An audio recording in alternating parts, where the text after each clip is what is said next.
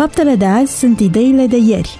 Prin puterea ideilor, lumea se schimbă. Ascultă Contrapunctul Ideilor, o emisiune realizată de Oswald Prisacaru și Ștefăniță Poenariu.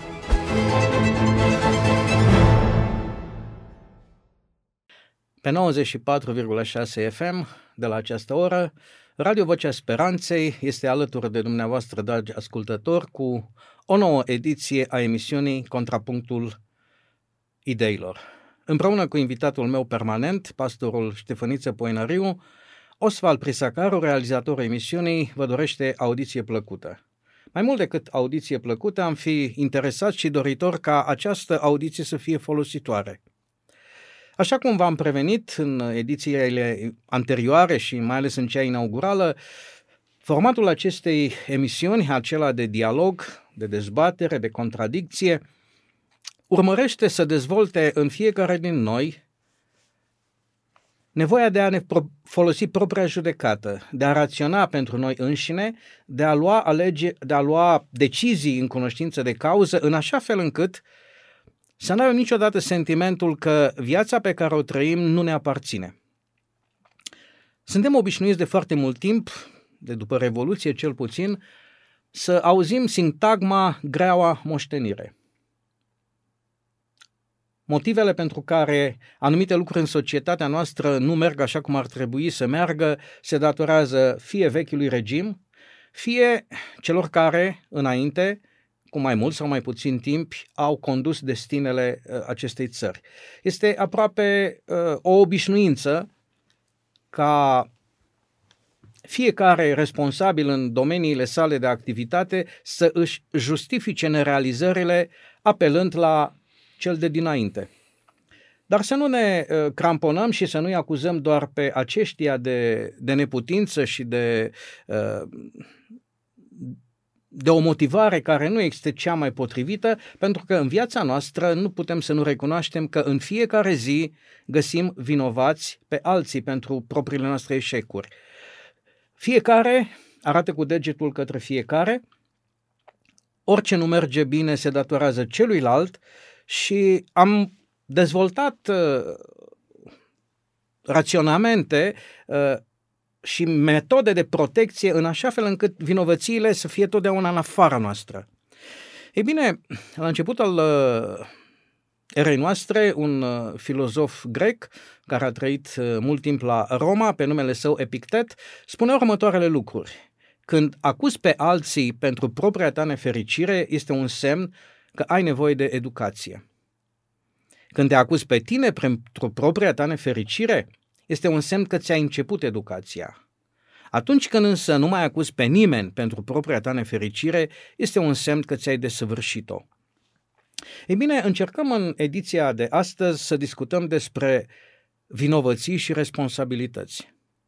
Să vedem în ce măsură aceste două aspecte se completează, sunt antagonice, în ce măsură avem nevoie doar de vinovății sau avem nevoie de responsabilități? Evident, vinovăție este o noțiune normativă și am să încep cu, cu această afirmație, pentru că ea ține de justiție în sensul cel mai larg.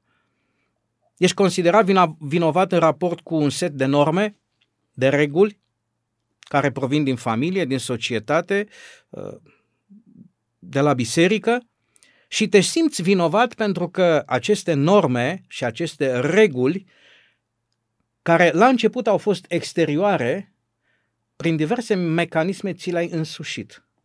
Devine part, de, ele devin parte din tine și în felul acesta, atunci când încalci, apare un sentiment de vinovăție.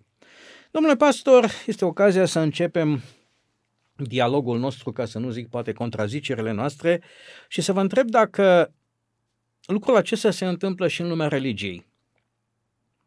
Dacă vinovăția este indusă de lege, sau, le, sau vinovăția este ceva ce învățăm din exteriorul nostru pentru că altcineva, de regulă în biserică preotul, îți induce această noțiune din, de la vârstele cele mai fragede și crești cu această idee că ești vinovat. Este obiectivă această vinovăție? Este interesant că oamenii religioși se simt vinovați chiar și fără a-și interioriza un anumit set de norme sau valori. Ehm, prezentarea unui ideal departe de noi, într-un sens foarte autoritar, categoric, hotărât, uh, poate produce uh, în mod natural vinovăția în cel care privește spre acest model dacă discrepanța între ceea ce este el și acel model este mare. Uh, neputincios fiind să atingă acel ideal, el poate ajunge în această stare de, de vinovăție. Deci sunteți de acord cu afirmația anterioară că vinovăția se naște doar în raport cu interiorizarea unor norme, unor set de reguli? Cred că se naște vinovăția prin interiorizarea unui set de norme și valori și legi, dar nu doar. Nu doar. De exemplu, un set de norme poate fi interiorizat de o comunitate sau de o societate. Iar eu să mă simt vinovat nu atât de mult din prisma atașamentului meu față de acele norme sau uh, datorită sau din cauza veridicității acelor uh, norme, veridități, uh, veridități pe care uh, eu le ofer acelor norme, ci datorită felului în care acele norme sunt văzute de societate, o presiune colectivă care mă face pe mine să mă simt vinovat. Dar, uh, poate că sunt excepții, poate că. De cele mai multe ori, uh, vinovăția apare atunci când, la nivelul minții, accepti un set de norme, dar te simți incapabil de a le împlini. Este de fapt lupta din uh, inima lui Pavel, despre care vorbește în Roman capitolul 7, când spune cu mintea mea slujesc lui Dumnezeu, slujesc uh, acestor norme, încerc să le trăiesc, le iubesc, le vreau, dar în realitate prin trup, prin carnea mea, prin natura mea, mă simt atât neput- neputincios. Fac ce nu vreau. Ce nu vreau să fac, iată că fac. Uh, ideea de vinovăție pe care ne asumăm, pe care o simțim de fapt, pentru că este pentru început un registru emoțional. Uh, prima afectare a acestui sentiment este de natură emoțională. Este un registru sau se naște dintr-un registru al neputinței. Uh, acceptăm niște norme, acceptăm niște reguli și ne dăm seama că nu le putem împlini. Emoțional, uh, lucrul acesta produce o stare de disconfort și în egală măsură de neputință. Pentru că asta spune Pavel în Roman 7. A interioriza legea, îi place și dintr-o dată constată că nu poate. Este o neputință. Poate exista vinovăție pentru neputință? Poate exista. Privind în societate, privind la noi înșine, vedem că există. Întrebarea cred că este e o normalitate sau este bine să ne simțim vinovați din pricina neputinței noastre? Aici am putea discuta mai mult. Și probabil că răspunsul ar tinde spre zona în care am uh, uh, ocoli o astfel de trăire negativă în urma unei neputințe. Mă gândeam la faptul că atunci când sentimentul de vinovăție te macină, când conștiința reacționează în fața încălcării de reguli, de norme, uh, pentru care te simți responsabil, totuși, uh, această neputință trezește un sentiment chinuitor în, în fiecare dintre noi. Pentru că, într-un anumit sens, ea este inutilă recunoașterea vinovăției sau constatarea vinovăției. Nu mai poți da timpul înapoi, îți dai seama că ești neputincios, poate nu totdeauna neputincios să îndeplinești regulile, cel, cel puțin unele care țin de conjunctură, de comportament social sau de conformare la legile statului, nu putem spune că suntem neputincioși. Dar mă refer la cele morale. Ă, trezesc vinovăție și în același timp sentimentul acesta chinuitor că ești vinovat nu are nicio finalitate. Pentru că nu rezolvă neputința. Vinovăția. Mm. Și din neputință s-a născut vinovăția, din vinovăție sentimentul chinuitor și emoțional că nu ești în regulă, că nu ești la nivelul uh, pe care ți l-ai asumat și cu care ai fost de acord, pentru că asumarea vinovăției, în esență, nu oferă soluții. dar nu cred că de, de foarte multe ori ne simțim vinovați din pricina nevi, ă, neputinței noastre. Pentru că această tensiune din roman nu este una uh, nu este una izvorâtă doar din neputință, pentru că Pavel mai departe în capitolul 8 vorbește despre o putință, despre o putere, despre o capacitate a omului de a trăi altfel. Dacă omul n-ar putea să trăiască în conformitate cu normele care descriu morala, uh, n-ar fi deloc uh, acceptată vinovăția. Sau Dumnezeu ar putea fi condiționat dacă eu în mod natural. Vinovăția nu este ceva ce produc intenționat, ceva ce se naște din mine, ci vinovăția, în într-un anumit sens, se naște din mine. Dacă vorbim despre un uh, for superior al conștiinței, da, un loc al lui Dumnezeu din mine, dar vine din afara mea, în urma unei realități uh, în mine vine vinovăția pe care eu nu programez. Se întâmplă. În contextul acesta, eu l-aș putea acuza pe Dumnezeu de vinovăția pe care o simt prin neputința mea în mine intrând vinovăția. Pe capitolul 8 vorbește totuși despre puterea omului prin anumite mișloace, dând și o, o rețetă uh, despre puterea omului de a trăi în conformitate cu morala sau cu normele care descriu o morală. De cele mai multe ori, neputința aceasta se referă la, la uh, lipsa unei voințe puternice sau la lipsa unei dorințe autentice de a fi în felul respectiv. Se referă mai degrabă problema păcatului la înșelătorie. Ne, ne mințim pe noi înșine, crezând că ne place și vrem să împlinim legea. Pe când în realitate noi când păcătuim, alegem pe baza credințelor noastre ascunse, alegem anumite comportamente care ne plac care sunt mai de preferat pentru noi decât celelalte, despre care uh, declarăm cumva pe baza unei presiuni bisericești, de grup, sociale sau pe baza unor norme izvorâte din Sfânta Scriptură, eu dând de autoritate Scripturii. Și știu că ar trebui să-mi doresc acea realitate, știu că ar trebui să fie bune normele respective, știu că ar trebui să le îndeplinesc și reușesc să mă păcălesc că le cred și că mi le asum. Dar momentul păcatului este momentul revelator prin care putem să ne dăm seama că faptele noastre sunt consecințele naturale ale, ale credințelor noastre. În alte cuvinte, eu cred că e bine să nu mint. Dar totuși sunt situații de viață în care eu cred că totuși este bine să mint. Această realitate nu este una conștientă, nu este una programată, ci este cumva una subliminală, care în fața unor realități, anumite beneficii sunt mai multe în cazul minciunii. Eu cred mai mult în minciună în momentul respectiv. Un ați dat un exemplu adevărat, dar aș zice conjunctural, pentru că Pavel în capitolul 7 uh, discută lucrurile mult mai profund, aș spune, și nu la limita unor exemple, pentru că el spune că... Despre natură vorbind. Văd în mine altceva, îmi place, dar spune ceva pe care toți l-am simțit. Nu pot!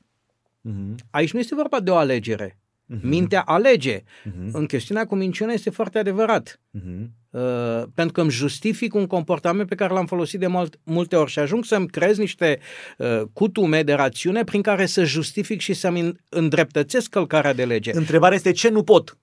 Sau ce reprezintă această neputință? Ce îi este dat omului sau uh, care este responsabilitatea omului? Ce poate el să facă în toată povestea aceasta a moralei, a mântuirii, a schimbării? Pentru că am să mai introduc o noțiune, pedeapsa. Pedeapsa pentru vinovăție. Întreaga societate uh, aplică justiția prin pedeapsa pe mhm. care se dă, se dă celui care este vinovat.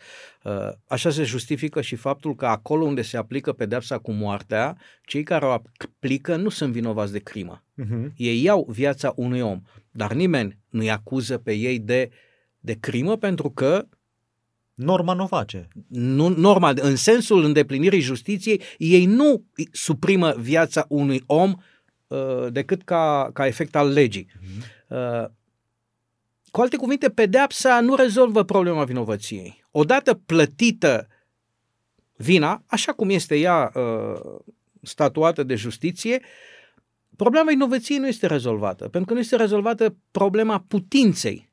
Omul este în aceeași situație și după ce plătește pedeapsa. Ba mai grav, pentru că pedeapsa nu i-a rezolvat problema, este posibil ca omul să devină mai rău. Mă gândesc la primii părinți, vorbim unor creștini și ne aud niște creștini, uh, când se naște vinovăția în Adam? Vine un moment al întâlnirii cu Dumnezeu când dintr-o dată, emoțional, Adam nu se mai simte confortabil. Adam simte vinovăția încălcării de lege, nu? O simte. Și în acel moment, el, el resimte și neputința pentru care trăiește acel sentiment. În acel moment, el nu mai poate să justifice întâlnirea cu Dumnezeu. Am sentimentul că uh, din acel moment nu întâmplător Adam se ascunsese, pentru că nu mai poate să relaționeze, să relaționeze cu Dumnezeu și pe undeva, cred că așa simțim fiecare dintre noi propriile noastre neputințe în raport cu legea. În momentul acela am vrea să nu vedem pe nimeni. Da, mă întorc din nou. Ce înseamnă neputința aceasta? Adică ce mi este dat mie să fac sau ce stă în puterea mea să fac ca să-mi dau seama ce e neputința? Să facem o specificație pentru ascultătorii noștri, discutăm în registru moral de data aceasta, mm-hmm. nu mhm. discutăm de, uh, de reguli comportamentale, nu discutăm de norme mm-hmm. sociale, de, de, de uh, respectarea sau nu a legilor statului. Mm-hmm. Acestea sunt în sfera putinței. Discutăm de data aceasta de, de un oare, standard. Oare, oare, care ar fi diferența între uh, supunerea mea în fața unui, unor legi morale sau supunerea mea în fața unor legi statale sau supunerea mea în fața unor legi uh, sanitare, sanitare. Adică oare nu cumva în esență este, este tot același mecanism care determină alegerile noastre? Ca mecanism este probabil același mecanism, dar aici este vorba de putința de a le îndeplini. Bun, ține de putința de a le îndeplini. Nu doar de voința la de îndeplini, de și exemplu, de alegere. Dacă eu uh, îmi dezvolt uh, uh, capacitatea voinței și mă hotărăsc să nu mănânc între mese sau să nu beau apă în timpul mesei, sau mă hotărăsc să nu mai mănânc, nu știu ce, lilieci că aduc uh, coronavirus. Și reușesc să fac lucrul acesta practica aceasta sau uh, comportamentele acestea dezvoltă în mine o anumită capacitate care mă face în stare să nu mint atunci când îmi vine să mint sau să nu fur atunci când îmi vine să fur sau să nu poftesc atunci când îmi vine să poftesc. Cu atât mai mult cu cât problema aceasta, de exemplu a dietei, da, în exemplul dat de mine, are legătură cu pofta.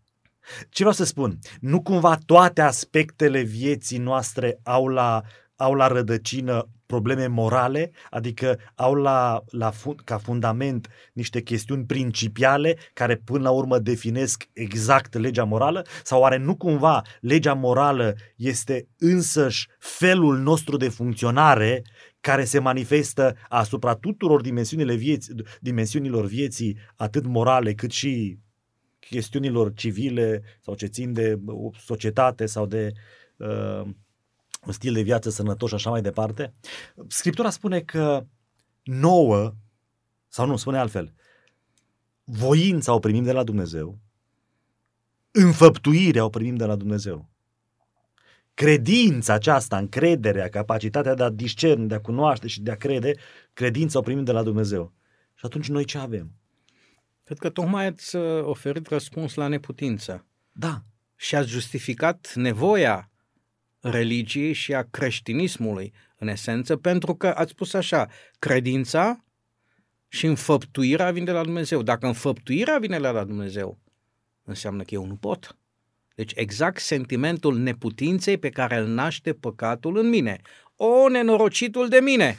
Dacă nu pot, da? Și înfăptuirea vine de la Dumnezeu, iar eu nu înfăptuiesc norma, Dumnezeu este vinovat. Pentru că toți suntem la contrapunctul ideilor, la contradicții uh, care ar trebui de fapt să se reducă la o armonizare. Același Pavel, care în Roman 7 e categoric și spune nu pot, spune puțin mai încolo, pot totul Hristos. în Hristos care mă întărește. Uh, s-a întâmplat ceva între Roman 7 și eu cred, că, eu cred că s-au întâmplat multe lucruri. Că, de exemplu, uh, la un anumit moment spune Pavel, mă lupt Uh, dau cu pumnul, uh, mă lupt până la sânge, voi încă nu v-ați lupta până la sânge cu păcatul, cu voi înșivă, cu natura voastră, cu diavolul, după care această formă de judecată și această luptă în urma unei judecăți personale este concretizată chiar înainte să moară prin niște cuvinte tot ale, ale lui Pavel care spun uh, nici eu nu mai mă judec, nu? ținând cont de introducerea dumneavoastră.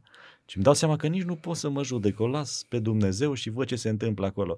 Este un, un demers continuu de creștere și acest demers de creștere nu este unul unicat pentru și general valabil pentru toate persoanele, ci este un demers al creșterii personalizat pentru fiecare om în parte. Deci această, această tensiune uh, de cele mai multe ori este artificială. Pentru că un anumit adevăr, într-o anumită etapă, într-o anumită poziție uh, a mea în cadranul, știu, spiritualității sau raportării mele la Dumnezeu, este o anumită uh, realitate este clară, este frumoasă, este plăcută, este plină de pace. Ea scoasă din context și adusă în, sau poziționată diferit poate crea tensiunea aceasta. Am afirmat că vinovăția este o expresie a, regist- a registrului neputinței și al, uh, al registrului uh, emoțional, uh, născând stări chinuitoare. E bine, a doua noțiune pe care am, am enunțat că o vom discuta era aceea de responsabilitate. Responsabilitatea ar trebui să se nască, și vedem dacă se naște sau nu, imediat după conștientizarea vinovăției consecințele vinovăției. Responsabilitatea înseamnă să mi le asum, să accept că odată vinovat există niște consecințe sau să merg cu negarea și cu afirmarea neputinței și de aici negarea responsabilității, pentru că asta face Adam și Eva. Adam își recunoaște vinovăția, își recunoaște neputința, nu poate să-l vadă pe Dumnezeu și întrebat ce s-a întâmplat, nu există responsabilitate deloc la Adam. Adam arată cu degetul și spune Eva. Mhm. Când Eva este confruntată cu alegerea ei, ea arată cu degetul și spune șarpele. În final, cercul s-a închis. Dumnezeu a făcut și pe unii și pe alții. Așadar, cine este responsabil? Dumnezeu. Responsabil este cel care alege. Vedeți, dacă voința vine de la Dumnezeu, înfăptuirea vine de la Dumnezeu, credința vine de la Dumnezeu. Singurul lucru lăsat nouă este voința. Și Dumnezeu ne garantează această capacitate de a alege. Cel care alege este responsabil pe alegerile lui. La fel cum Eva a fost responsabilă pe alegerea ei, cum uh, uh, Adam a fost responsabil pe pe alegerea lui. Deci când vorbim despre neputință și vinovăție, partea noastră are de-a face cu alegerea. Sau întrebarea ar trebui să sune poate puțin diferit. Avem noi voință liberă? Putem decide? Putem alege ceea ce vrem? Și aici este miza. Deci tot ceea ce are omul pe baza Sfintei Scripturi, da, dintr-o perspectivă uh, biblică, uh, alegerea este partea omului. Alegerea este partea omului. Și avem noi alegere, alegere liberă, voință liberă și dacă nu avem, atunci suntem neputincioși. Dacă o avem, înseamnă că putem. Și dacă putem, mai avem nevoie de Hristos? Unii spun că da, avem nevoie de Hristos să ierte pentru ceea ce am greșit până când... uh, încep să cred că ar trebui să schimbăm uh, întrebarea atunci când lucrurile nu merg așa cum ar trebui, vorbesc și de societate, vorbesc de familie, vorbesc de biserică, de obicei întrebarea care se naște imediat după ce se constată uh, o neîndeplinire a unui target, a unei ținte, a unui obiectiv, toată lumea se focusează pe ideea cine e vinovat. Mm-hmm. La ce ne uh, ajută? Uh, și asta ne face să rămânem în trecut. Și în momentul acela, pentru că vinovăția și registrul emoțional uh, sunt două lucruri care nu ne plac, uh, cu siguranță cred că ar fi mai, uh, mai benefic să punem întrebarea cine e responsabil. Pentru că ideea de responsabilitate o înțeleg uh, ca fiind aceea care te va determina să, să schimbi ceva, să asumi trecutul, dar în egală măsură să vezi dacă în viitor, mai aproape sau mai departe, alegerile tale nu trebuie schimbate. Dacă nu cumva, uh, prin, prin modul în care vei, vei trata această problemă care este în dezbatere acum, vei putea să, să oferi soluții mai bune pentru viitor. De ce am uh, avut toată această discuție introductivă de altfel? Uh, poate mai puțin în contradictoriu, pentru că n-a fost scopul să, să naștem neapărat contradicții. Pentru că trebuie să răspundem la o problemă care, într-un anumit sens, a zguduit uh, societatea, morala, obișnuințele. Pe 1 februarie 2021, la ora 6, un bebeluș moare. O să spuneți că este un dat și că la nu știu câte secunde sau la fiecare secundă mor uh, copii. Problema acestui bebeluș este teribilă pentru că o familie nu va putea uita această dată. Pe 1 februarie, la ora 6, un bebeluș moare la o zi după ce fusese botezat. Și subiectul acesta a convulsionat puțin, uh, puțin mai mult chiar atmosfera în societate. Au fost reacții uh, aproape aș spune ale bunului simț. Uh, de asemenea, a învolburat oarecum uh, lumea religioasă, Biserica Ortodoxă. Două episcopii s-au contrat public. Uh, este un fapt neobișnuit ca doi înalți prelați ai Bisericii Ortodoxe să facă declarații în, în presa laică, să spunem, și să schimbe idei nu tocmai ortodoxe, cu ghilimele de rigoare, vis-a-vis de acest subiect uh, și la un moment dat să existe amenințarea uh, chemării în fața sinodului. Este complet neobișnuit, mai ales că uh, viața internă a Bisericii Ortodoxe nu este expusă publicului și bine este, cred. Nu cred că este subiect de scandal și n-ar trebui să fie. Cu siguranță, ca în fiecare biserică, viața este dinamică, activă, există contradicții, dar ele trebuie rezolvate acolo unde, unde le este locul. E bine, subiectul acesta al botezului este cu siguranță legat de ideea de vinovăție. Pentru că justificarea botezului aplicat copiilor la o asemenea vârstă uh, stă fundamentat în Biserica Ortodoxă și în Biserica Catolică uh, pe o declarație sau pe un crez uh, care ajunge axiomatic aproape, dogmă în Biserica Latină și în Biserica Răsăriteană vis-a-vis de vinovăție, de ceea ce se cheamă păcatul strămoșesc. Vorbește Biblia de noțiunea aceasta de păcat strămoșesc? vorbește despre păcatul lui Adam. Și el fiind strămoșul nostru, cumva înțelegem uh, ideea de păcat strămoșesc, depinde ce semnificații îi dăm. Uh, Biblia spune că păcatul a intrat printr-unul singur. Un pic vă întrerup, mă scuzați. Uh, când vorbim de asemenea noțiuni, cu asemenea consecințe, putem să introducem ideea că depinde de cum privesc această noțiune. N-ar trebui să existe o autoritate uh, majoră în fața căreia cu toții să ne supunem? Atunci când Acum... definim păcatul strămoșesc, este biserica autoritatea supremă?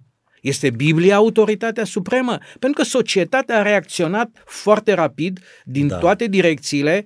Uh, oameni care nu au o viață religioasă recunoscută sau declarată au intervenit și au spus așa ceva nu se poate. Ok, botezăm, dar trebuie făcut ceva pentru că viața unui copil cu siguranță e mai sfântă, mai scumpă și mai importantă decât un act ceremonial aproape privit de creștinii secolului 21. Uh, Acesta este și motivul pentru care uh, a existat conflictul acesta public între înalții prelați, pentru că presiunea uh, mediatică, socială a fost imensă. Dar, dar, eu cunosc multe cazuri de copii înecați la aquapark. Și Acum îmi scuz, scuzați ironia, imediat îmi scuzați ironia. Nu la șase săptămâni. Uh, ba da, ba, că sunt acum e o modă când îl scoți repede să-l bagi în apă și cât de repede, că un copil cu cât mai repede îl bagi în apă, el își continuă în notul din burtica mamei. Și interesant că nu se neacă și, până la una. Și nu se neacă. Iată că, uite, uneori se mai neacă și într-o, uh, într-un mic bazin de, de botez. Ce vreau să spun? Vreau să spun că problema poate să fie pusă într-un mod greșit. Adică nu sunt de acord cu toată presiunea aceasta uh, mediatică, deloc. Dacă Dumnezeu zice că un copil trebuie botezat la nu știu câte zile, atunci nu mă interesează ce zic ceilalți. Cu niciun chip nu mă interesează. Uh, dacă există posibilitatea de a greși în efectuarea acestui botez, atunci mă interesează responsabilizare, să învăț cum să o fac, să vorbesc despre tehnici, dar trebuie să fac ceea ce spune Dumnezeu. Nu știu 0,0 cât, nu știu câți copii au murit în lumea aceasta din pricina botezării la, la o vârstă foarte fragedă. Cred că se poate întâmpla, uite, e, e și o dovadă că s-a întâmplat, n-am toate detaliile, n-am, nu sunt nici medic și nici nu știu exact cum au fost lucrurile, dar miza nu se pune aici. Uh, eu nu mă pot băga în treaba bisericii cu privire la practicile ei. Dar, dar, dacă acele practici, din punct de vedere uh, al siguranței copilului, sunt demonstrate a fi eronate sau uh, a fi periculoase, a fi foarte periculoase, atunci am putea discuta puțin altfel. Am putea puțin discuta altfel. Dar a intra în gospodăria bisericii așa oricine, pentru că îi se pare lui uh, nu știu ce, pentru că într-adevăr s-a greșit cu ceva sau pentru că într-adevăr a fost o catastrofă sau da, moare cineva și e o durere imensă, familia aceea are un, un copil sau poate doi sau oricum e copilul lui, nu poate să fie recuperat. Uh, categoric este grav.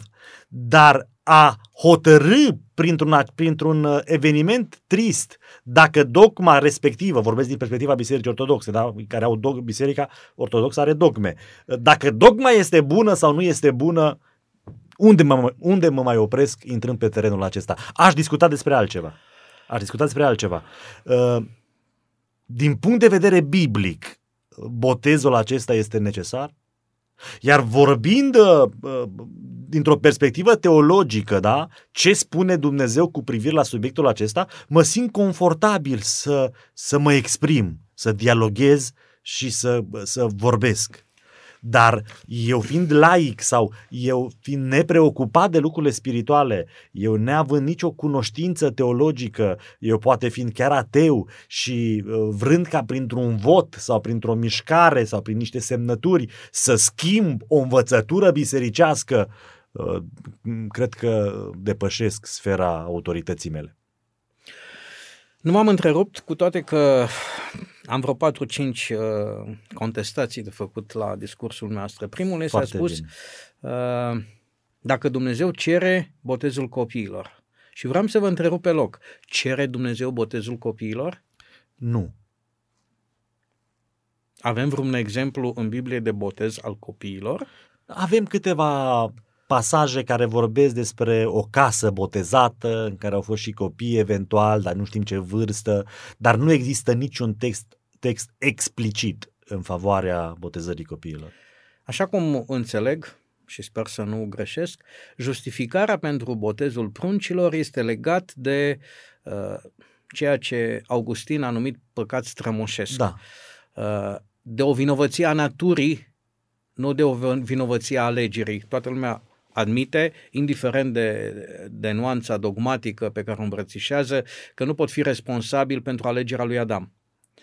Dar din această alegere a lui Adam a decurs o consecință asupra naturii și că natura moștenită de fiul lui Adam nu mai este identică cu natura lui Adam care a fost făcut după asemănarea lui Dumnezeu. Revin. Asta înseamnă că prin păcatul strămoșesc, bisericile uh, tradiționale, mari, ortodoxe și catolică, uh, spun că botezul iartă vinovăția păcatului strămoșesc, adică a naturii păcătoase și totodată iartă păcatele trecutului. Întrebarea este, poate exista vinovăție pentru o natură moștenită? Și a doua întrebare, care sunt păcatele făcute de un bebeluș în trecut? ca să justific necesitatea botezului. Și această imagine vreau să o punem în paralel cu botezul Mântuitorului. Da? Un botez la maturitate. Și de asemenea cu creștinarea Sfântului Augustin, care este patriarhul Bisericii Latine, care s-a creștinat, botezat fiind de Ambrozie al Milanului, uh, Ambrozie de Milan, mai, mai corect uh, spus, la vârsta de 33 de ani. În niciun caz, prunc. N-a avut lumină înainte. N-a avut lumină. E bine, acum ne uităm la lumină și de asemenea ați făcut o afirmație pentru că revin la această lumină pe la care trebuie să ne uităm. Unde mă uit la lumină? În biserică sau în cuvântul lui Dumnezeu? Am spus ascultătorilor noștri și nouă că în, suntem datori să judecăm. În cuvântul lui Dumnezeu problema este alta. Că cei mai mulți dintre aceia care au comentat și au lovit în biserica ortodoxă n-au făcut-o privind la lumină pentru că nu interesează lumina. În sensul acesta spun că lucrurile trebuie separate. Dacă vorbim despre uh, eu n-aș lega moartea unui copil de botezul pruncilor. Nu aici este miza. Făcut cum trebuie nu este niciun pericol. Sunt Dar atâția care s-au botezat și nu au pățit păi, nimic. Și nu au pățit nimic. Și de aceea nici nu sunt de acord cu oamenii care n-au niciun interes față de lumină sau față de un adevăr, nici măcar nu cred un adevăr, să învețe Biserica Ortodoxă care e adevărul. Da, dacă vorbim noi aici preocupați de un adevăr, dacă este un dialog interconfesional sau dacă vorbim pe un plan foarte spiritual sau teologic în încercarea de a-L înțelege pe Dumnezeu și de a fi corect față de Dumnezeu, pentru că corectitudinea aceasta față de un adevăr influențează viața practică de zi cu zi, eliberează eliberează oamenii, scapă de vinovăție, este foarte util și atunci putem vorbi. Dar știți care este miza? Miza este că uh, uh, ortodoxii se întreabă așa, există mântuire fără botez? Aici este problema. Uh, dincolo de păcatele făcute sau nefăcute, dacă cineva uh, s-a născut, da? Și nu păcătuiește, acela mai are nevoie de Hristos? Iar Hristos este primit printr-o mărturisire pe care copilul nu poate să o facă, o face prin naș, prin părinți, da? prin credința lor. O chestiune pe care o cred și anumit, într-un anumit fel neoprotestanții și protestanții cu privire la mântuirea copiilor în raport cu părinții și de felul în care i-au trăit. Și atunci ortodoxul zice așa, mântuire există fără Hristos?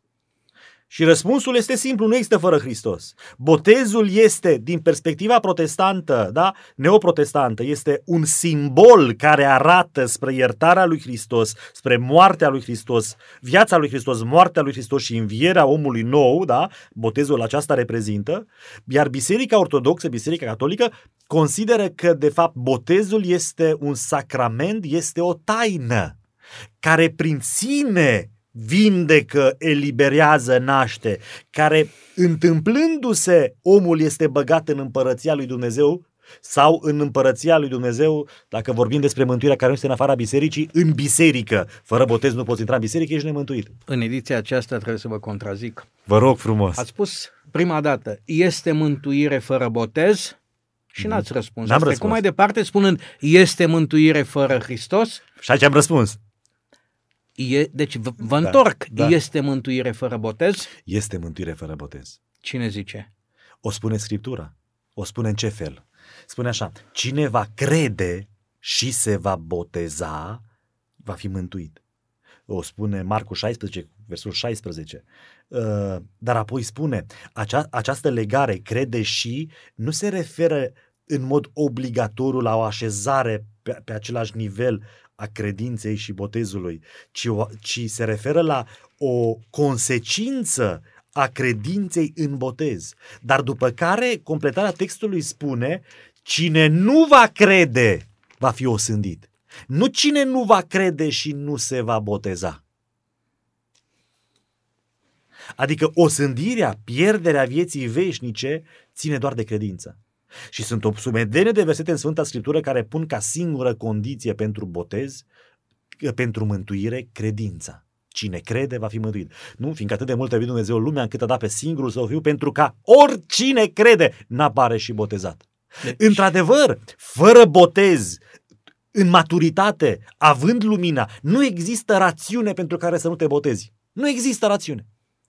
Dacă tu înțelegi, îl cunoști pe Dumnezeu, știi că are o împărăție, știi că tu prin simbolul acesta accepti, știind că uh, uh, botezul este o mărturisire publică a credinței care există în inima ta, n-ai găsit un argument pentru a nu te boteza.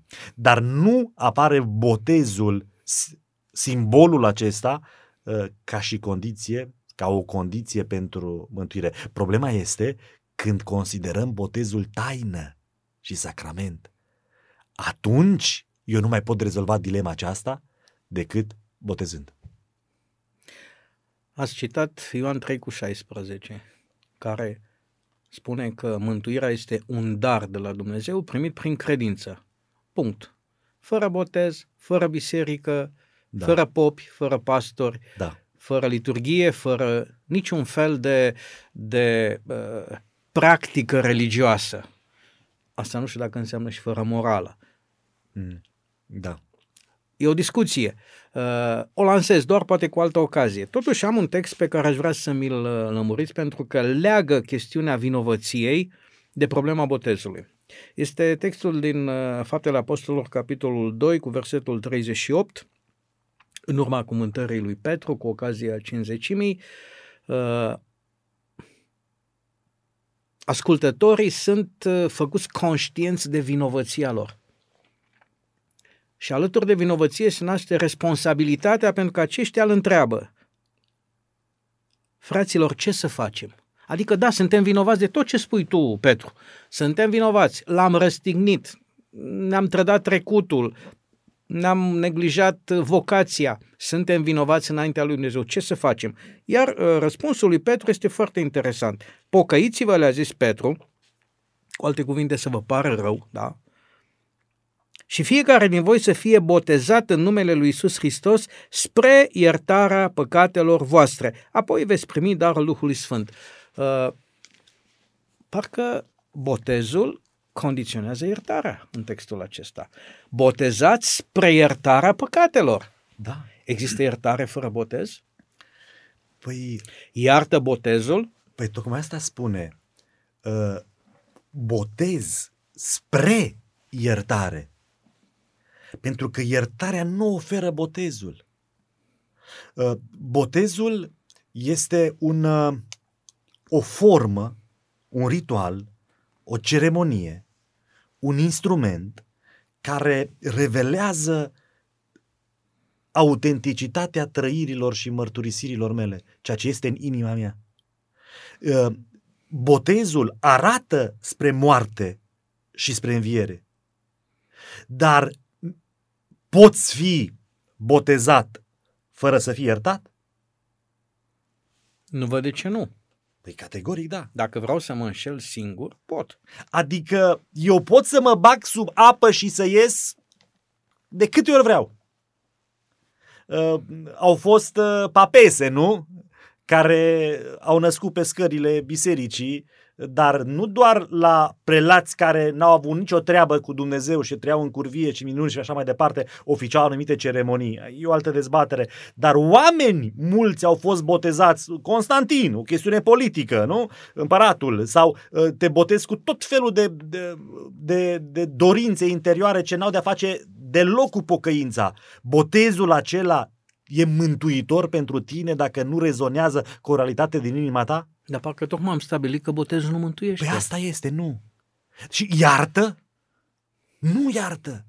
Eu pot să mă botez, să, să, să particip în uh, ritualul acesta fără să-mi pară rău?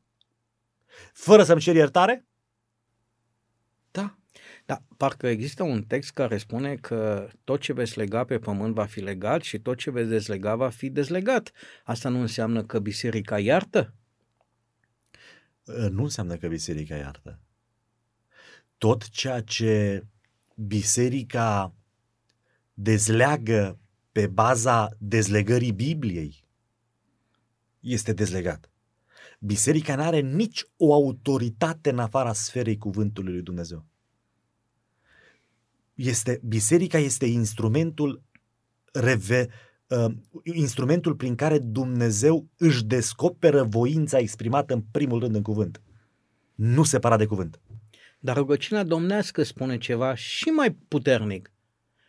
Dacă eu nu te iert pe tine, Dumnezeu nu mă iartă pe mine. Iată că iertarea este transmisă la nivelul uman. Eu te iert pe tine, tu trebuie să mă ierți pe mine. Bun, este adevărat. De ce n-ar, de ce n-ar ierta și botezul? Dacă eu pot să iert și sunt dator să iert, spune, ba, nu doar că sunt dator, dar e o condiție a iertării mele. Păi este o condiție nu faptul de a ierta, ci uh, iertarea în scriptură are un caracter transformator. Nu există iertare fără pocăință. Pentru că repet același lucru, iertarea transformă, iar eu dacă păstrez în mine ura, da? Uh, eu nu iert, păstrez în mine păcatul, eu n-am cum să fiu iertat.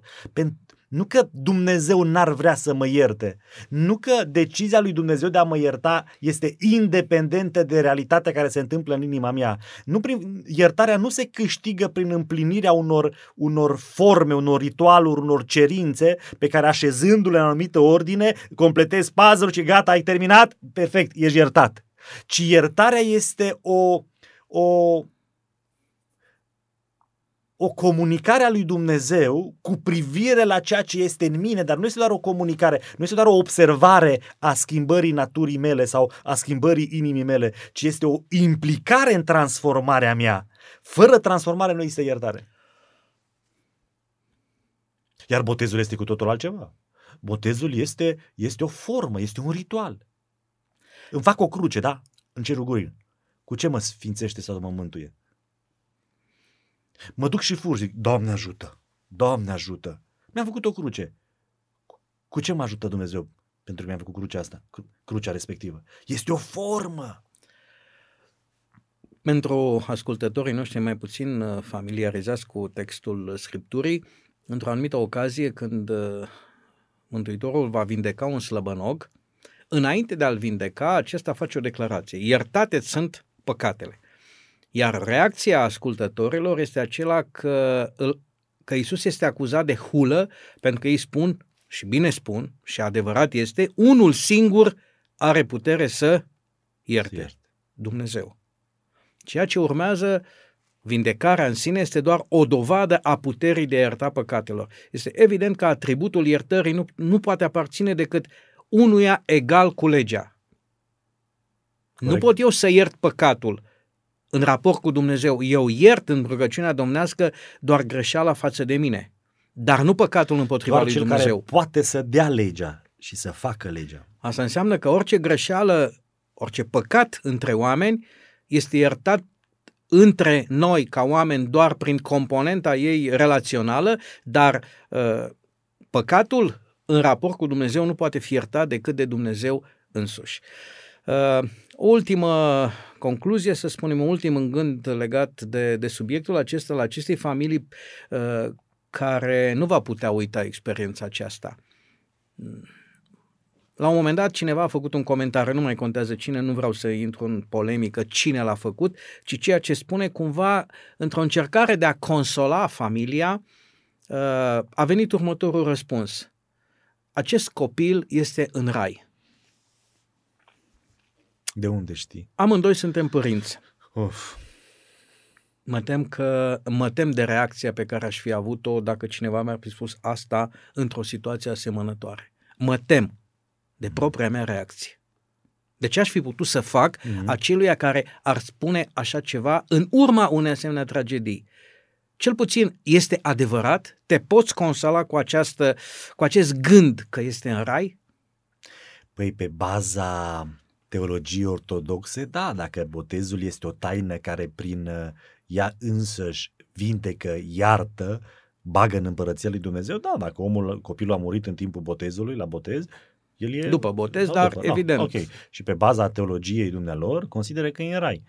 Dar uh, Biblia nu vorbește despre această problemă a mântuirii copiilor, despre problema păcatului în dreptul copiilor, mă refer câteva luni, un an, doi, trei, patru, în care nici nu există conștiința de sine, cum păcătuiești și nu știi cine ești, nu știi cine e celălalt, nu știi cine e Dumnezeu, nu știi că există Dumnezeu, uh, nu știi că există normă. Uh, da, uh, nu vorbește clar, nu poți, nu te poți exprima acolo unde cuvântul, unde cuvântul tace. Și și dacă ar fi adevărat, da, să zicem, și eu cred că copiii Dumnezeu are un plan mai bun decât planul nostru și are de grijă. Dar uh, și dacă ar fi adevărat, n-ai cum să scuzi o greșeală capitală prin faptul că identifici binele din greșeală. Hai că lucrează spre bine, că suferi și suferința te face bun. Adică este fără, fără limite. Vinovăție și responsabilitate. Tema aceasta a născut uh, discuții în ora aceasta, dar uh, n-am reușit să epuizăm subiectul. Poate am adus câteva lămuriri, dar uh, este un subiect care probabil va mai reveni în discuțiile noastre. Dragi ascultători, vă mulțumesc pentru atenția pe care ne-ați acordat-o. Vă doresc în continuare să rămâneți pe frecvența de 94,6 și să ascultați emisiunile postului de radio Vocea Speranței. Până data viitoare, vă doresc cele bune și o săptămână minunată.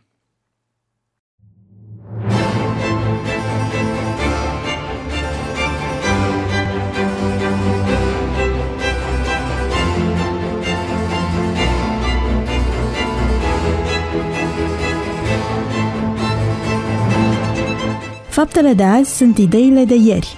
Prin puterea ideilor, lumea se schimbă. Ascultă Contrapunctul Ideilor, o emisiune realizată de Oswald Prisacaru și Ștefăniță Poenariu.